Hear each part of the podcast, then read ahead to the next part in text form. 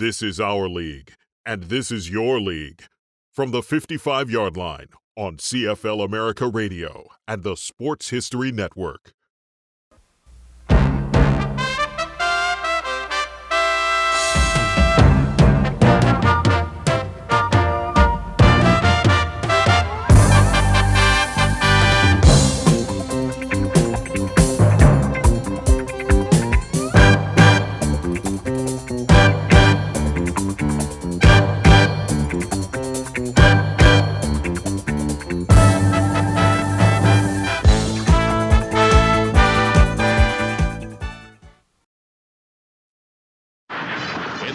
Of Vietnam, about 40 miles north of Pleiku, men of the 101st Airborne Division, the Screaming... Vietnam came from the deep background into the absolute peak of the foreground. During this same period, the AFL was growing, becoming more popular. When Tex Schramm talked about the war in the 60s, he wasn't referring to Vietnam. He was talking about the NFL and the AFL, and that was the war that these men were fighting. Now they were in a fight for survival, and they were going to succeed at all costs.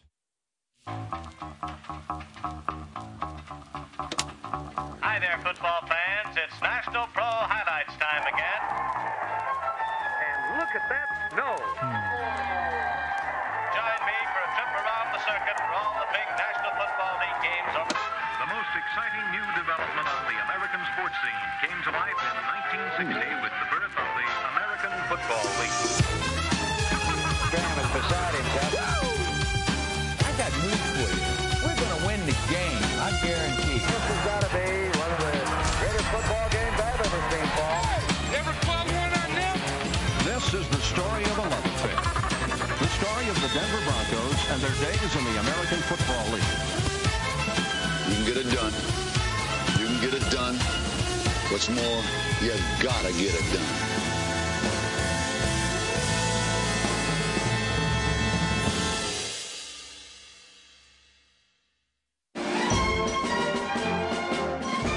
The AFL needed every weapon at its disposal to wage war against the more powerful NFL. The spoils of this war included fan loyalty, television money, and draft choices. The battles were fought on several fronts, including outer space. It's December of 65, and the Gemini 7 mission is going on. Frank Borman and James Lovell are up in space. And as often happened then, when the astronauts were in space, they would occasionally beam a message back to American television. And Borman, who was an Oilers season ticket holder and a big Oilers fan, sent back the message tell Tommy Nobis to sign with the Oilers of the AFL because Tommy Nobis was the All American linebacker for Texas, who was one of the plums of that year's draft class that both leagues were fighting over. Nobis would eventually touch down in the NFL. Touchdowns in the AFL often resulted when teams flew by the seat of their pants.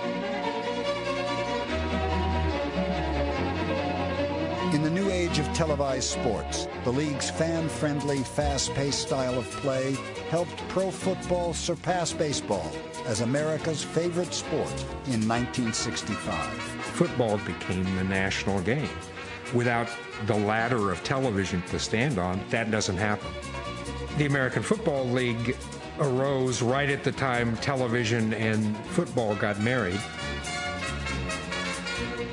The AFL threw the ball, threw the ball a lot, moved the ball around a lot. And throwing the ball uh, and the excitement that that generated uh, made it automatic hit on television. In 1964, the AFL signed a new TV contract with NBC. The deal, which took effect in 1965, guaranteed each of the league's eight teams close to $1 million apiece. The NFL remained the more popular league, but in terms of TV revenue, the pact placed the rivals on near equal footing. That contract was very important because it gave us some sustainability. it frightened the hell out of the NFL. Art Modell said after that deal was signed by NBC, he knew the AFL was there to stay. And as Art Rooney, the owner of the Steelers, said, they don't have to call us Mister anymore. David Sonny Werblin was instrumental in negotiating the NBC contract. In 1963, Werblin had purchased the bankrupt Titans from Harry Wismer. The Titans had been a laughingstock ever since the AFL began. Because they were so bad, it was like creative destruction, right? in, in capitalism. They had to be destroyed. And something new had to rise up in New York, the most important market. New York's AFL franchise was renamed the Jets. The eccentric Wismer was unhappy about the prospect of losing his floundering team. He became even more unhappy when he learned that Sonny Werblin was a potential buyer. At 21 Club, my dad and uh, Harry Wismer had dinner. Commissioner Foss had expressed to Wismer that uh, my father and a group had interest in, in buying the Titans. I uh, expected a lot of people to be bidding, but yet the truth was that there was only one bidder, and that was Werblin. Harry Wismer, after a few cocktails, yelled an ethnic slur at my dad. My dad was about to go after him. That's when I said, Stop it! You know, we've had enough of this nonsense here. And my father said, I will own your team in one year. And did. In a sense, the history of the American Football League is the tale of two owners. Harry, who allowed this franchise to disintegrate, and Sonny Werblin. Sonny was the world's greatest talent agent. Came out of Rutgers during the Depression. He became a big band booker, you know, Benny Goodman, Glenn Miller, all these guys. After television came in, he was the agent for Gleason. Like Jackie Gleason, Ed Sullivan, and many of the biggest names in the entertainment business owed their television careers to Werblin.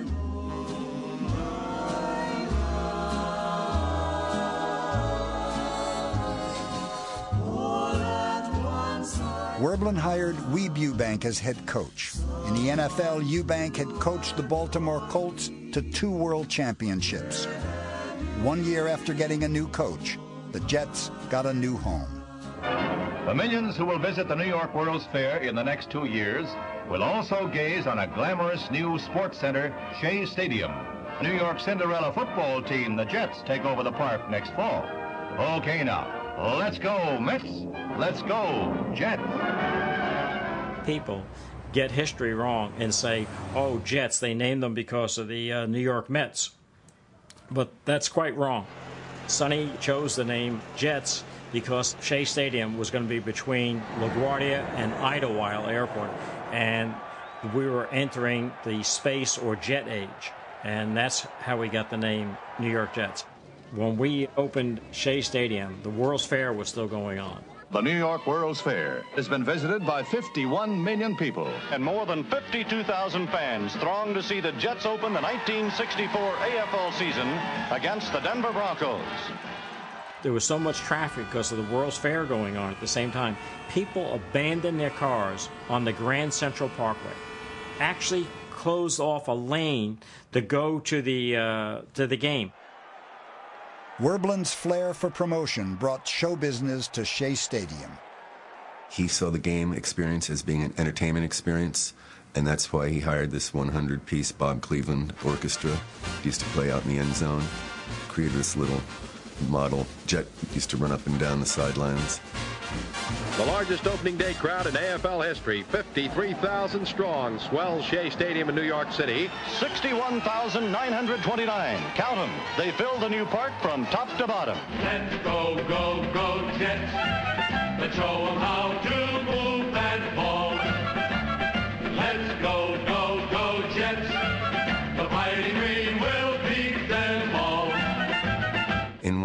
what he brought to professional football in this country is showmanship. The fate of the American Football League was determined in New York City. for a lot of reasons. New York is the capital of advertising, of the was then the television networks, uh, publishing, the money, and it was also the home of New York Giants. The Giants were very glamorous and exciting, and the high-style people began to follow them and try to get into Yankee Stadium. The Giants definitely at the time had an elitist attitude and I think an image. I think a lot of people sort of resented that. And the Jets took the opposite approach of being a team for the blue collar worker, for the average Joe. The average Joe was starting to see an influx of above average young talent on the Jets. Fullback Matt Snell was drafted in 1964 and won Rookie of the Year honors.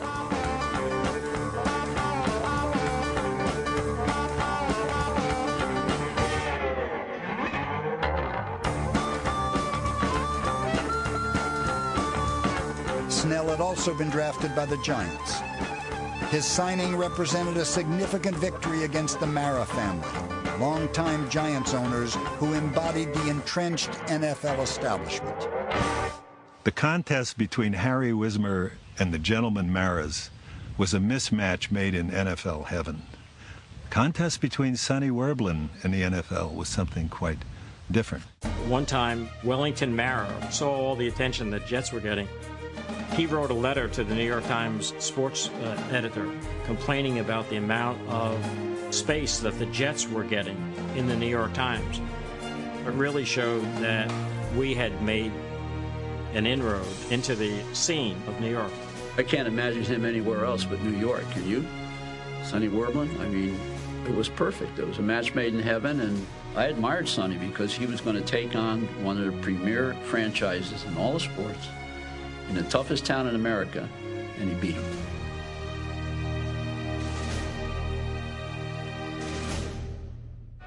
What is it that has the fans flocking to cheer their favorite teams week after week?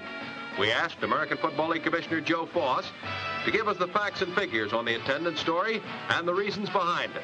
Here's what he had to say. This year in the American Football League, we've been real enthusiastic and happy with our attendance. To start out with, we started the 1965 season with a 54% increase on season ticket sales. The American Football League in 1965, as never before, has caught the imagination of the fans across the country with its wide-open action and hotly contested games. We weren't going to run three downs in a cloud of dust. People wanted to see the wide-open game. In fact, we were a more wide-open uh, football uh, league than the National Football League. Statistically speaking, there's no merit to the argument that the AFL had a more wide-open brand of football. In fact, I would define the AFL as a sloppier, much lower quality brand of football, quite frankly the number of interceptions in the AFL dwarf the number of interceptions in the NFL. Not once in the decade of the 60s did AFL quarterbacks collectively average 50% completion percentage over the course of a season. Every year of the 60s, they failed to complete half their passes. Meanwhile, in the NFL, every year of the 60s, NFL quarterbacks completed more than half their passes. In every single year of the 1960s, NFL quarterbacks posted a higher completion percentage, a higher average gain per pass attempt, and a higher passer rating than AFL quarterbacks. In both leagues, they were consistently going down the field, this long ball, deep threat type of passing strategy where you're trying to stretch the defense vertically. We tend to attribute that to people like Al Davis. The NFL was just doing it better. Their quarterbacks were more accurate, their receivers were better, they were catching longer touchdown passes, they were doing it more consistently. During the 1960s, there were three 99 yard pass plays. All three were produced in the NFL, not the AFL.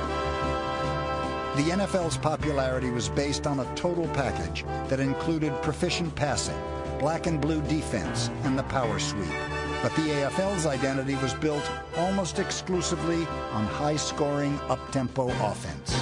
When you look back at AFL stars, you know, you're thinking just generally of offensive players and specifically, you know, of speed and wide receivers and, and throwing the ball. Kansas City's Len Dawson, all-league quarterback, fires one to Otis Taylor, another one of the many thrilling performers in the star-studded AFL.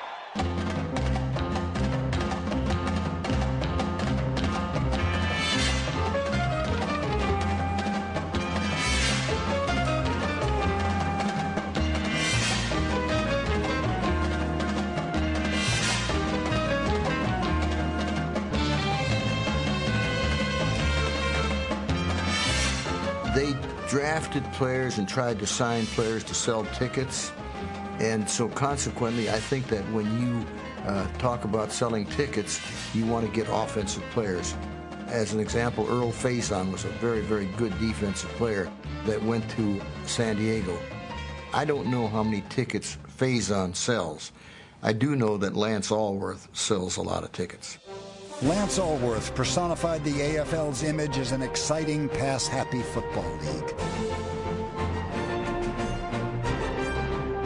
Quarterback John Hadl and Alworth formed a potent pass-catch partnership. But in 1965, they weren't exactly household names.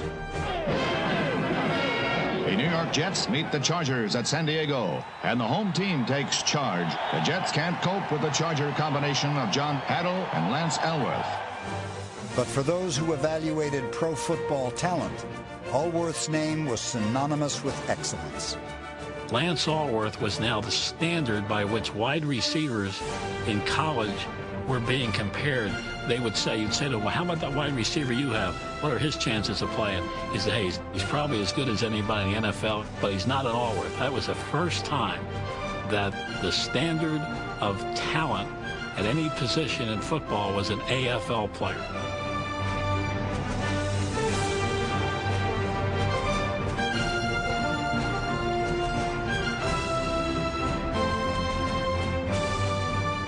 Was destined to become the first AFL player to be inducted into the Hall of Fame. Long pass. Lance Alworth, the greatest receiver in pro football, takes the ball in stride and doesn't stop until he reaches the end zone. Other outstanding receivers included Denver's Lionel Taylor and New York's Don Maynard, a future Hall of Famer. Like Maynard and Taylor, Oakland's Art Powell had starred in the AFL since its inception. The league also boasted running backs who could catch the ball downfield. Denver's Abner Haynes excelled as a deep threat, as did the Raiders' Clem Daniels. During the mid-60s, Daniels was the driving force of Oakland's offense. Tom Flores passes. Clem Daniels has it, and he's going all the way. Man alive, what's this? He keeps on going. This is really wild. And Daniels now is really going to take charge. He's going to complete his run in a Chrysler Newport. What a play, and what a car. It's everybody's driving ambition. Big double O, Jim Otto is still running interference. Now he heads for his Plymouth. It's a Fury. A fast, good-looking heavyweight with plenty of passing power. In 1964, passing power was a concern for Sonny Werblin's Jets. Werblin felt that starter Dick Wood lacked star quality. In one preseason game, the Jets owner hoped that former Titan Lee Grosscup would emerge as his marquee quarterback. Sonny and I walked to the stadium, and while we were walking, he said very quietly, he said, if Lee Grosscup has a good day today, I'm going to make him the highest paid athlete in America since Babe Ruth. And I looked at Sonny and I said, why? I had played with Grosscup. His achievements were not Ruthian by any means. Now by Ron Nery, defensive end, causes Titan quarterback Lee Grosscup to throw a wobbly pass. And Emil Karas. Sonny patiently explained that money can be news. Big money can be big news. Lee Grosscup didn't have a good day that day. But the point is that Sonny had a check looking for a quarterback. And eventually, the next April, he found the perfect quarterback. Watch number 12. That's Joe Namath. A standout at Alabama, Namath was courted by the Jets and the NFL Cardinals. Two representatives from the Cardinals came to my dormitory in University of Alabama, and we met up in my dorm room. And they told me they had drafted me, which I was aware of, and uh, asked me what I wanted to sign. And I told them $200,000, and they both leaned back. Oh my goodness, you know, fell down on the bed. The guy was standing here and fell, leaned back against the wall, screaming like they were in agony. And after they calmed down a little bit, I said, There's one more thing. It's what? I said, A new car. They said, A new car too. I said, Yeah. They said, What kind of car? I said, A Lincoln Continental. My first meeting with David A. Sonny Werblin, Mr. Werblin, and Weeb Ewbank took place at the Beverly Hills Hotel. Not my dorm room, at the Beverly Hills Hotel in Los Angeles. Mr. Werblin started out, listen, I don't want to quibble over money. We want you. New York wants you. This is what I'm going to offer you. I want you to take it. $300,000 to play for the Jazz. I was only thinking of two to start with, right? This 300 went up uh, a bit after we negotiated things. You know, uh, these people here, your future coach and the owner, Mr. Werblin, have uh, referred to you as the greatest football player in college this year. Uh, you haven't even put on a jet uniform yet. Uh, you already feel a little bit of pressure? Well, uh, pressure just makes it go all the more. I kind of like pressure a little bit. Mr. Werblin, you're the man that's given all this money. We don't know the exact figures, but... Uh, You're not going to know it. yeah. well, how, how, how, what kind of an estimate, or what uh, can you tell us about it? Well, Bob, all I can say is that we think it's, it's a lot of money, but it's commensurate with uh, his ability. all of a sudden they're giving this guy $400,000. Well, you know, it was a ridiculous amount of money. But it did get you looking, didn't it? I mean, it, it really put the AFL on the map. I think it was probably the smartest $400,000 that they ever spent in sports. Well, I doubt if anybody's worth $400,000 right out of college, but uh, I think Joe Namath's going to be a fine quarterback. Joe Namath, the Jets' $400,000 quarterback, passes to Bill Mathis. Joe Namath, the world's richest rookie, backpedals and fakes to Bake Turner. It seems to be pretty much the general consensus that he has all those qualities that quarterbacks need to not only last long in pro football, but achieve success. He Throws a good firm ball. He has quick release, which seems to be one of the qualities that every coach is looking for in his quarterback. Courage under fire was another quality that Namath possessed.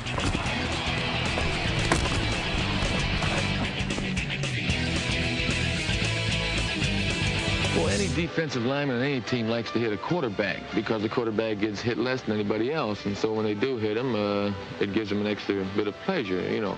We, we played the Boston Patriots, and I picked up the safety blitz right on my butt, and I couldn't even sit down. It hurt so bad. I, I got home, and I took the worst tasting stuff I could find, scotch. And I drank it for five years. Although hampered by gimpy knees, Namath had guts to go along with his gunslinger reputation. It was Namath's heart, as well as his arm, that made him a commanding box office draw. Namath's name is magic, especially in New York, where record numbers are turning out hoping to see the former Alabama star. Seldom does an athlete come along who electrifies a crowd like Namath. Off the field, Broadway Joe's brash charm and charisma won the heart of New York City. Werblin's skill for star making helped Namath, the natural quarterback, become Namath, the national celebrity. Sonny Werblin is the man who made Joe Namath Broadway Joe. It just fit, and he loved it. And he was comfortable. He was a bachelor. He had that smile. You know, I mean, every girl in America loved him. You know, and he just he just went along for the ride. There was a look about him uh, that women absolutely loved, and he had a great smile and great eyes. He also not only reached the men who thought of him as macho, but women.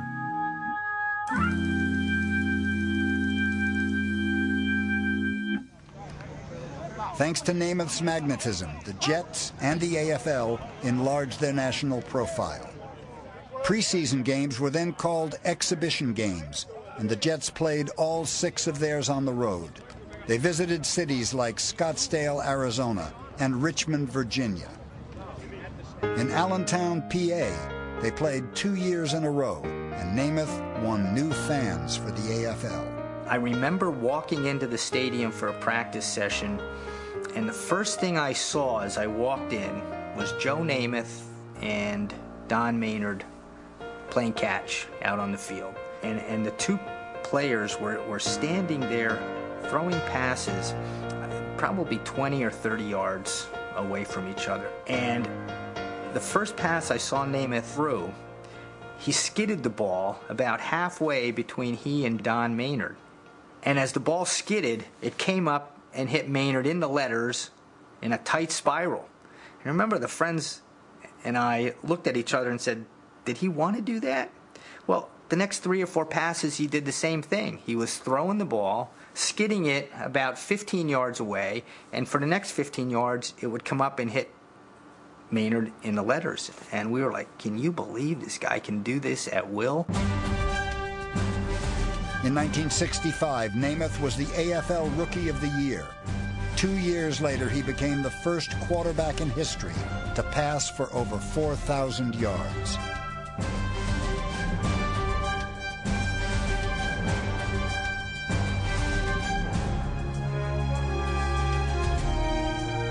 Broadway Joe Namath and Sonny Werblin, the leading man and the impresario.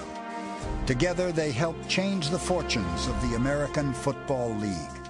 The NFL was trying to kill us. I mean, they were trying to put the AFL out of business. And Mr. Werblin, he made Broadway Joe the thing to get people to come to stadium to see Joe. Mr. Werblin, being in show business, believed in the star system. He believed in filling the stands, putting people on the field that the fans could relate to or they wanted to come see special, the star system. Mr. Werblin allowed his team, especially me, to be myself, and it was in the Fishbowl in New York. You know, it was wonderful.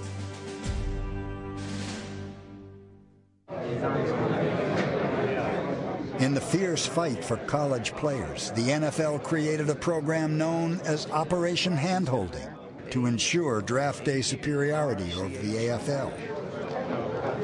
That's the name I got. Operation Handholding was put into effect by Pete Rozelle. A handholder was an individual that was assigned to a player. His duty was to keep that player out of contact with somebody from the American Football League. Basically, the idea was to remove the player from his residence, put him under NFL control, and hold him there until you get him signed. That way, the AFL could not reach these players. The NFL would be able to control until they got the name on the dotted line. I had a limousine that to take me anywhere and, and whenever I wanted to go to uh, lunch, dinner, or whatever. And I mean, it was just royal treatment. And I just thought they were being nice, but I figured it out as time went on that, uh, you know, I wasn't getting any calls from anybody from the AFL. they weren't allowing any calls to come through, I guess, but uh, I found out that the other league was trying to get in touch with me, and NFL did a pretty good job of keeping me away from the other league. Atlanta selects Tommy Nobis. Rozelle was the puppet master with all of that, and we didn't have that kind of central control. So we in Oakland, we just went out and did what we had to do and we used money. I mean, no one had agents in those days. I remember one player, I won't tell you his name, but I, I was in a motel room with him trying to sign him, and I had an attache case with $5,000 in, in greenbacks in it. And he was getting close to signing, I knew. So I said, wait a minute, and I took all those greenbacks and I laid them out on the bed. It just covered that bed from top to bottom. And he got a phone, on the phone with his wife and said, Honey, you just can't believe what this man put on the bed. And that signed him. No agents, cash. There was a great deal of intrigue here, a great deal of spy versus spy, a great deal of counter espionage that was a, an imitation to some level of the Cold War that was going on in the real world at that time. The subterfuge, the deceit that was used on, on both sides was considerable. To sign receiver Otis Taylor, the Chiefs outmaneuvered the Cowboys in a scenario worthy of Mission Impossible. Otis was in a Holiday Inn in Richardson, Texas, being guarded by the NFL um, babysitters. And meanwhile, uh, a fellow by the name of Lloyd Wells, uh, who worked for Kansas City and uh, Hank Stram, was able to somehow find where we had him sequestered. Lloyd was trying to figure out some way to get word to Otis Taylor. And at one point, he posed as a photographer for Jet magazine and got in to Otis's room to take some pictures. And the message he communicated then to Otis was very simple. It was, if you don't get out of this hotel and come with me, I am going to lose my damn job. And what took place is, is that our fella, Wally Reed, probably had a little too much liquid libation and fell asleep. And while Wally Reed slept, Taylor left. They went out the window, is what they did. In this element that this battle was being conducted, there, there really were no rules. The rules were whoever signs the most good players, well known players, wins. In the 12th round of the 64 draft, the Bills selected an immigrant refugee of the 1956 Hungarian Revolution who would revolutionize pro football. Pete Gogolak was different because a soccer-style kicker had never kicked before in pro football. His foot-hand coordination was unbelievable, but how explosive that ball was when it kicked off. I mean, he could kick it over the line, never worry about it getting blocked. Gogolak was really a novelty, the soccer-style kicker, you know, Blanda threw passes, Gino Cappelletti, guys like that that really had two jobs, not just one. You know, he was, I think, right at the forefront of the term specialist. He was on that team for one reason, and that was to kick the ball.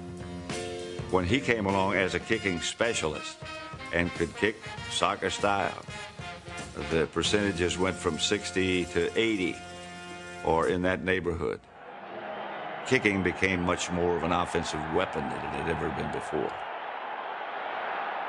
Even today, don't know how they get that ball airborne, kicking it like they do. I just can't envision them doing that, but but they do. They developed a, a knack uh, to, do it, and there are no straight-on kickers anymore. So it, it didn't take many years that uh, they just replaced all of the head-on kickers. Kick on its way, end over end. Does it have the distance? It is good. Lawrence Tynes has kicked the Giants to the Super Bowl. I should have patented this kick. You know, when I started, I get a good patent lawyer. So everybody after after me, every time somebody goes in and kick, you know, give me a quarter, at least a quarter. This is you know, this is kind of a Gogolak style. I think the fact that Gogolak and, and the Bills we first played for got people to look at that style, it was so revolutionary. That I think is really something the AFL deserves credit for, for having the open mind to go deviate so far from the accepted norm, because that did have a material impact how football was played. I think it's symbolic what we want to believe about the AFL, that it was more innovative. Gogolak's influence would soon extend beyond the playing field, becoming the spark that ignited a talent war between the rival leagues. There's been an awful lot of rumors. Uh, right now, uh, they claim that uh, the National Football League and the American Football League might merge into three conferences. Well, our main concern right now in the NFL is making it as uh, strong as possible, and we haven't given thought to anything else really. What about a championship game between the NFL and the AFL? Well, I would say the same answer. We're just uh, we we've been in litigation for over three and a half years with the American Football League, and there hasn't been much opportunity to think of anything beyond our own league. It's still years away. Pete Rozelle's public pronouncements belied the real concerns he shared with the NFL's owners about the AFL. The college talent bidding wars had bloated operating costs, and a growing number of teams were coming around to the idea of a settlement with the rival league. They had a great deal of tenacity, those people that formed the AFL. And during the 1966 season, I think I'd had some discussions with Tex Schramm and uh, also with other owners in the league. And I got the feeling that a merger might be possible, and that if it were to be accomplished, it would best be through discussions with Tex, who lived in Dallas, and Lamar Hunt. Felt a man of honor. He would be good to talk to and keep it confidential. I knew something was going on because I asked Tex uh, a question, and and he said, "Gosh," he said, "I just can't do that this weekend. I'm going to the Pimlico racetrack." Tex was not a horse race fan, and so I knew that I was getting some kind of an excuse. And uh, little did I know that he and Lamar were meeting at the Love Field. We met by the Texas Ranger statue in, in the lobby of Love Field Airport. The whole world could see us there meeting. The reason for the going out and meeting in the parking lot was that I was on my way to Houston and uh, for an AFL meeting the next day. And incidentally, it was the meeting where Joe Foss resigned and he was replaced by Al Davis. The combative Davis would be the AFL's wartime commissioner. Ironically replacing a man who'd actually been a decorated war hero in the retiring Joe Foss. And so in 1966, the great rivalries continued. The great new stars who came into the American Football League in 1965. The owners wanted somebody who would legally, or I'm not sure I want to use the word illegally, but do whatever it took to not only bring the AFL to parity with the NFL, but overtake it. And Al Davis was probably the one person whom they knew could do it. Davis bided his time until Pete Gogolak and Giants owner Wellington Mara made a fateful agreement. Back in the old country, they said, you know, if you do well, you know, you can ask for it. You can't be ashamed to ask for a raise. But the Bills wouldn't give it to me. So I became a free agent, and the Giants signed me. I didn't realize that this really created a war between the two leagues. And there was an unwritten rule that we wouldn't sign each other's free agents. And the Giants and the National Football League, through its commissioner, broke the rule. The unwritten rule. It wasn't illegal by any means. The Gogolak signing was unfathomable to the other NFL owners. They couldn't understand why Mara did that. Mara reacted because all the stuff that was going on in New York about Namath and the $400,000, the Giants were in trouble. So he thought signing Gogolak would help him. And one of those owners, it might have been Carroll Rosenbloom of the Colts, who said, if you wanted a kicker, I'd have given you one. I'll never forget sitting there with Ralph Wilson that day, and I said to him, we just got to merge merger. And he said to me, what do you mean by that? You know, and you can ask Ralph. And I said, we just got a merger. Just watch what happens. An avid student of military history, Davis applied those lessons to launch his campaign against the NFL. It was a great quote from Al LoCasale, longtime Raider executive. He said, uh, The NFL uh, uh, fired a shot with a revolver, and Al Davis responded with a machine gun. And that's exactly what he did. He went out, he said, all bets are off, and they went out and they began signing NFL players to future contracts with the American Football League. All the AFL needed to do was sign a few stars. And they were going to, as Davis put it, bring the NFL to its knees. Davis wanted to go particularly strong after players on the Los Angeles Rams. This was Al's mindset. Pete Rozelle had come into the league as a publicity director for the Los Angeles Rams. One of his oldest friends was Dan Reeves, the owner of the Rams. And Davis felt like if he got players from the Rams to sign with the AFL, Reeves would pressure his friend for an accommodation. Al's opening assault was to have the Raiders sign Rams quarterback Roman Gabriel to a contract. They knew that we could destroy their league. We could hold the Rams hostage because most of their players wanted to leave. And it was a preliminary strike to let them know what's going to happen if they continue this. Al's exit strategy was not a merger. Al's exit strategy was take them on, become their equals, then become better than them. Davis's most important ally in the NFL raids was in Houston. Oiler ownership's aggressive attitude and deep pockets advanced the new commissioner's strategy. Bud Adams was a, I know, take your tie off, roll your sleeves up, uh, let's have a beer and maybe a chaser to go with it and talk a deal.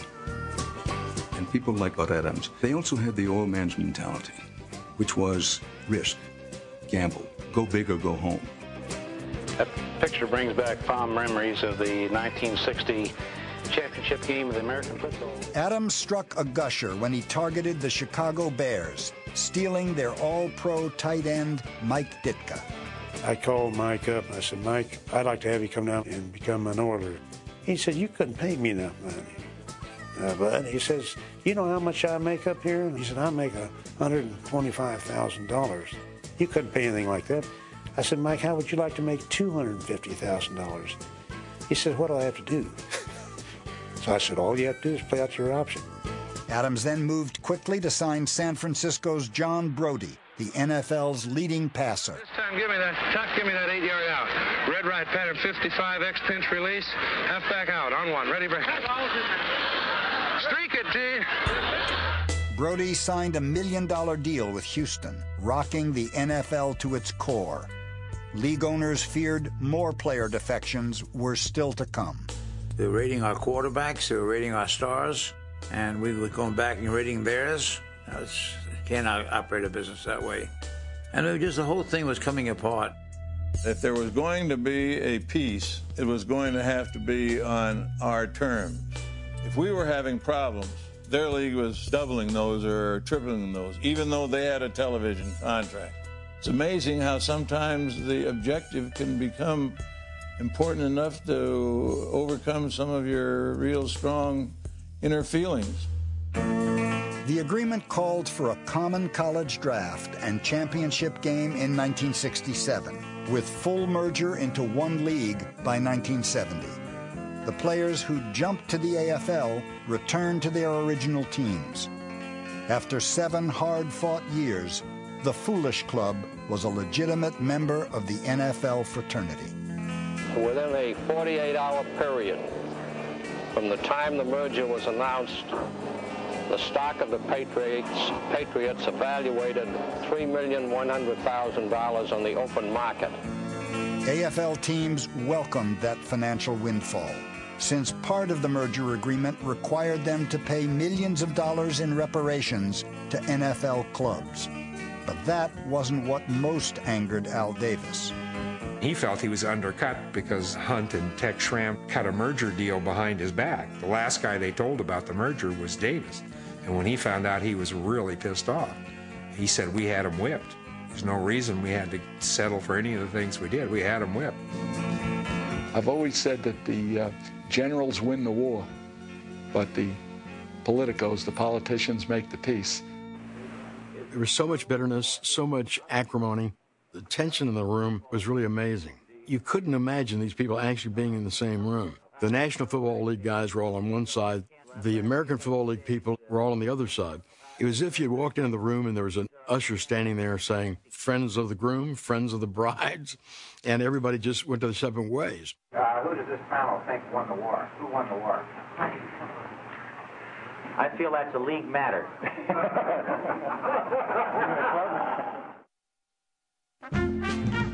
The big news after the merger was the launching of expansion teams into southern cities. The AFL's new entry was in Miami, the home base of a young radio talk show host named Larry King. I worked at WIOD in Miami. I did a nightly radio show from Surfside 6, the houseboat that was a very famous television show. And they let us use that boat for our radio show. So we were docked opposite the Fontainebleau on the inland waterway. Many great guests who would come stay at the Fontainebleau and come across the street. And along come Danny Thomas and this group and they bring the Miami Dolphins. The Miami Dolphins come to town. Amid all the bright lights and pretty girls that are synonymous with Miami, Florida, the American Football League kicks off the 1966 season, spotlighting its newest team, the Miami Dolphins. Danny was had maybe 1% of the team. Joe Robbie put the whole package together. I've been enormously impressed uh, the entire time I've been in Miami with the uh, enthusiasm of the football fan. Three of the top Joe was a genius of sorts. He had no money of his own. He once ran for governor of South Dakota, almost won. Very big in Democratic Party politics. Operating on a tight budget and with almost no lead time to assemble the team, the Dolphins scrambled to publicize their new players while making the best of bad training camp facilities. St. Petersburg was not the place for a pro football team to train. They had no idea what was going on. We did not have a locker room. I don't know. If We, we changed and did everything in our rooms. So after a couple weeks in your room, it got a little bit gamey. We practiced on a field that was at one of the local junior highs or high school there, which was, I mean, had seashells on the field, and it wasn't even a football field. They just marked it off as like a part of a beach area almost. The playing surface at the Orange Bowl was a much faster track as the Dolphins and their celebrity co-owner discovered the night of the first game in franchise history.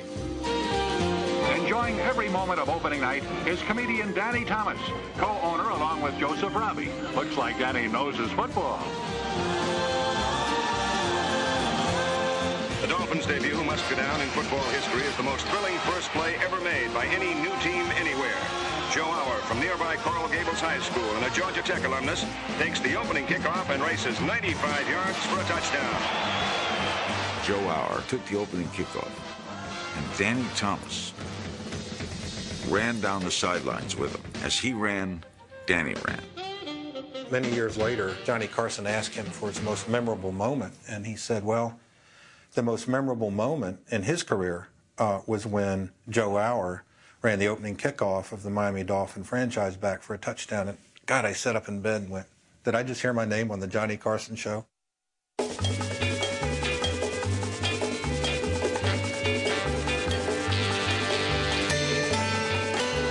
The 66 Dolphins won just three games, and even those were witnessed by only a handful of Florida fans who stayed away from the Orange Bowl in droves, putting Miami's cash-strapped ownership in a deep financial hole. If certain players tell us in town here, and we hear from other people who who have done business all year with the Dolphins that they've been waiting on the money that's owed them to this day. Now, is that a rumor? There's never been a, there's never been a player that hasn't been paid on time since this team went in business. I was sent to pick up the projector at the repair place, and I had to pay for it with my own money because they wouldn't let me.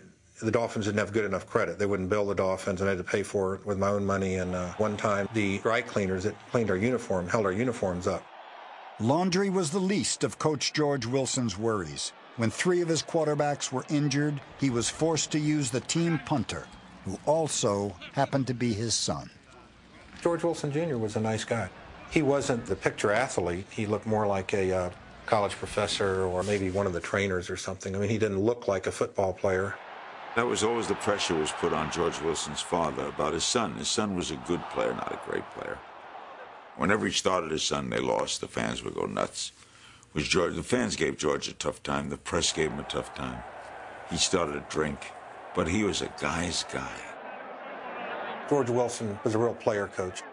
I remember one time during training camp, we'd had a really bad practice, and he had us line up and started marching us around the playing field, you know, and I thought, God, I've never seen anything like this. He ended up marching us right into the uh, swimming pool at St. Andrews with our uniforms on and everything.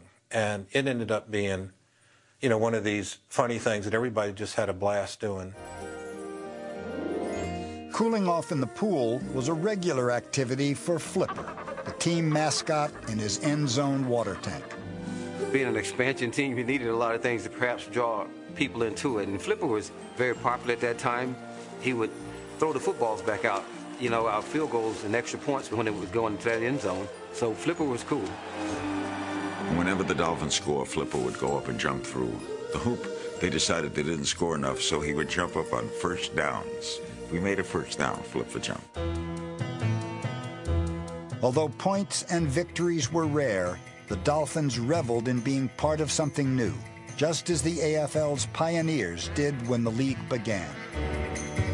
We were a bunch of cast-offs and rookies and people that were in the uh, twilight of their career, all patched together in one place. We all were very cognizant of the fact that this may be our only or last chance. So it, it had a certain spirit and a certain friends and family feel to it that was very important and very memorable.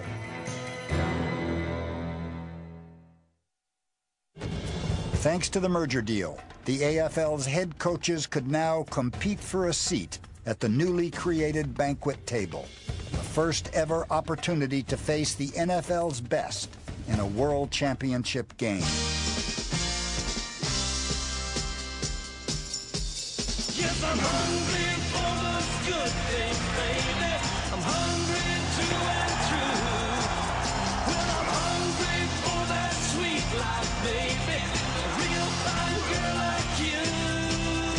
By season's end, it was the Kansas City Chiefs sporting the biggest appetite, gobbling up their opponents on their way to the AFL title.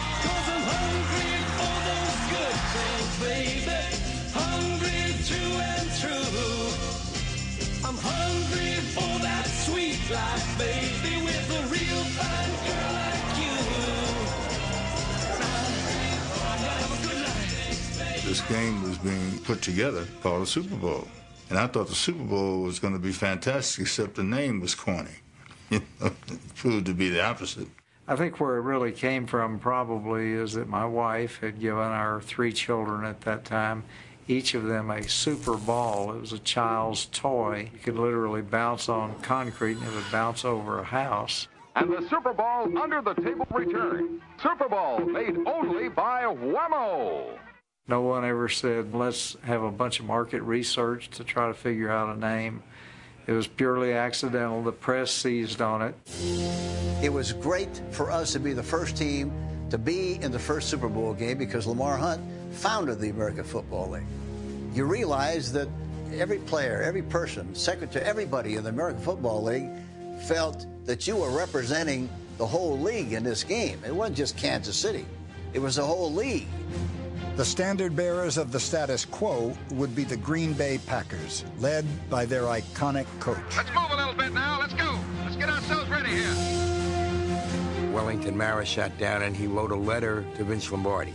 In this letter, he said, You are our leader and you are our standard bearer, and I can't think of anybody else as well equipped to carry our flag in the battle.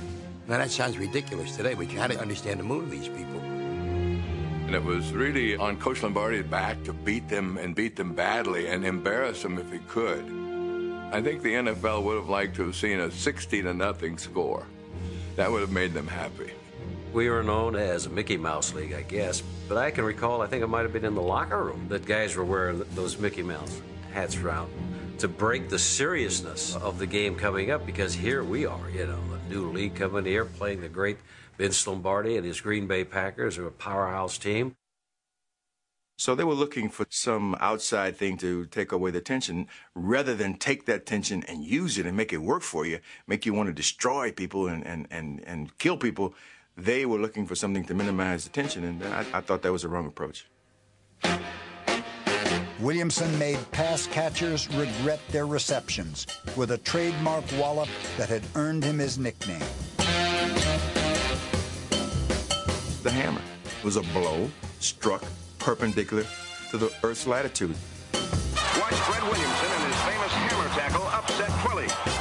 That, per se, is the hammer. It's like running dark in somebody's backyard and all of a sudden the clothesline hits you. The clothesline grabs you around the neck, the head stops, but the body keeps moving. It catches you right around the throat of the head, and uh, I tell you, it really shakes you up. What I was trying to do was let the players know the attitude that got them here is the same attitude that's going to help win this game. He starts spouting off what he was going to do uh, to the receivers of the Green Bay Packers. And I can recall the other defensive guys said, Freddie, geez, be quiet, man. You're killing us. Because, you know, you got their attention now. Now it's really going to be tough to play against them. He was ahead of his time. He's like a Muhammad Ali, that he was not afraid to voice his opinion. Back in the 60s, most of the time the players didn't do that. The inflammatory language continued at a pregame party that was supposed to be a friendly gathering between the two leagues. The evening wore on and the champagne flowed. One of the wives of one of the owners of the AFL made her way to the microphone and made a little short speech. And it started off innocently enough, but then at the very end, she said, and there's just one thing I want to say in closing, and that is, Go Chiefs, go! Bad taste. She didn't mean she didn't mean any harm, but it came off pretty bad. In fact, the NFL owners walked out. And you knew what was going through their minds was, oh my God, what if we lose that game Sunday? Is this what we're going to have to put up with the rest of our lives? This match between the champs of the two leagues came about much sooner than anyone expected. But it's here, and it's here to stay, and it's always the first one that seems to be the most fun and the most remembered. Hank Stram's Chiefs were two touchdown underdogs, but didn't play like one in a closely contested first half. Dawson calling signals on first down. Keeps to the ball. Rolls out to the right. He's got a man clear. Touchdown. We looked down our nose at the AFL. We probably didn't respect them enough. And I'll guarantee at halftime, with at 14 to 10, there was a newfound respect for the Kansas City Chiefs, and I think that's when guys sort of got to play in the second half. They played much better. Dawson being rushed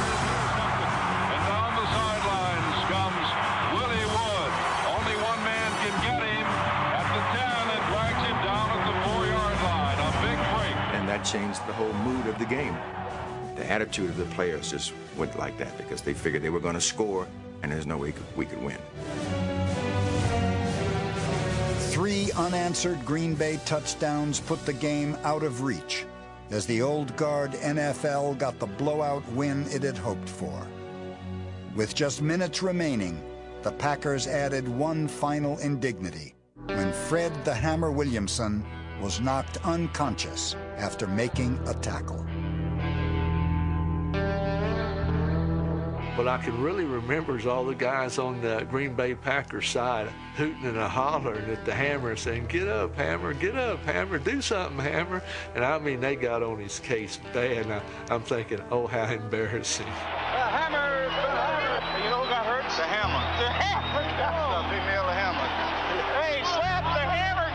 He would tell you he wasn't knocked out.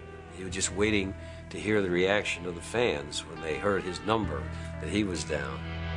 It seemed to be a fitting end to the story of the hammer.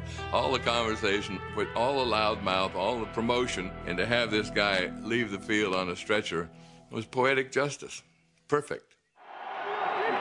I thought Green Bay was a superior team. They had regularly beaten every team in the National Football League, and uh, it was apparent after the game that we weren't up to their caliber at that point. Lombardi said in the locker room, prodded, I admit, by the reporters, but he said in the locker room what all of us in the NFL wanted to hear.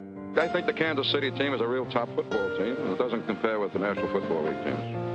That's what you want me to say, I said it. and the only thing that I would have asked Lombardi to say is that the Chiefs aren't as good as any of the teams in the NFL, but he wouldn't go that far. When Lombardi gave us no respect at all, that ticked me off, ticked all of us off. The second half, we just fell apart, but we know how well they can play. I mean, knew that we just blew the champs. So we'll be back. We're pretty confident. I did feel that some of us didn't play as well as we could for whatever reasons. And uh, I was not happy with that. Older players for Kansas City, because they were more of the history of the league, and when they lost that, it hurt them for other reasons than it hurt me that it was more personal and the world was probably ending for them. Next week on Full Color Football. You guys been talking for two weeks now. I said, I'm tired of hearing it. I said, I got news for you. We're going to win the game. I guarantee. That's Snell's been the outstanding runner. He's in there. The game is over. The New York Jets are the world champions. We did it. We did it. Yes. Yes. Yes. The upstarts shock the world. Next week on Full Color Football, the history of the American Football League.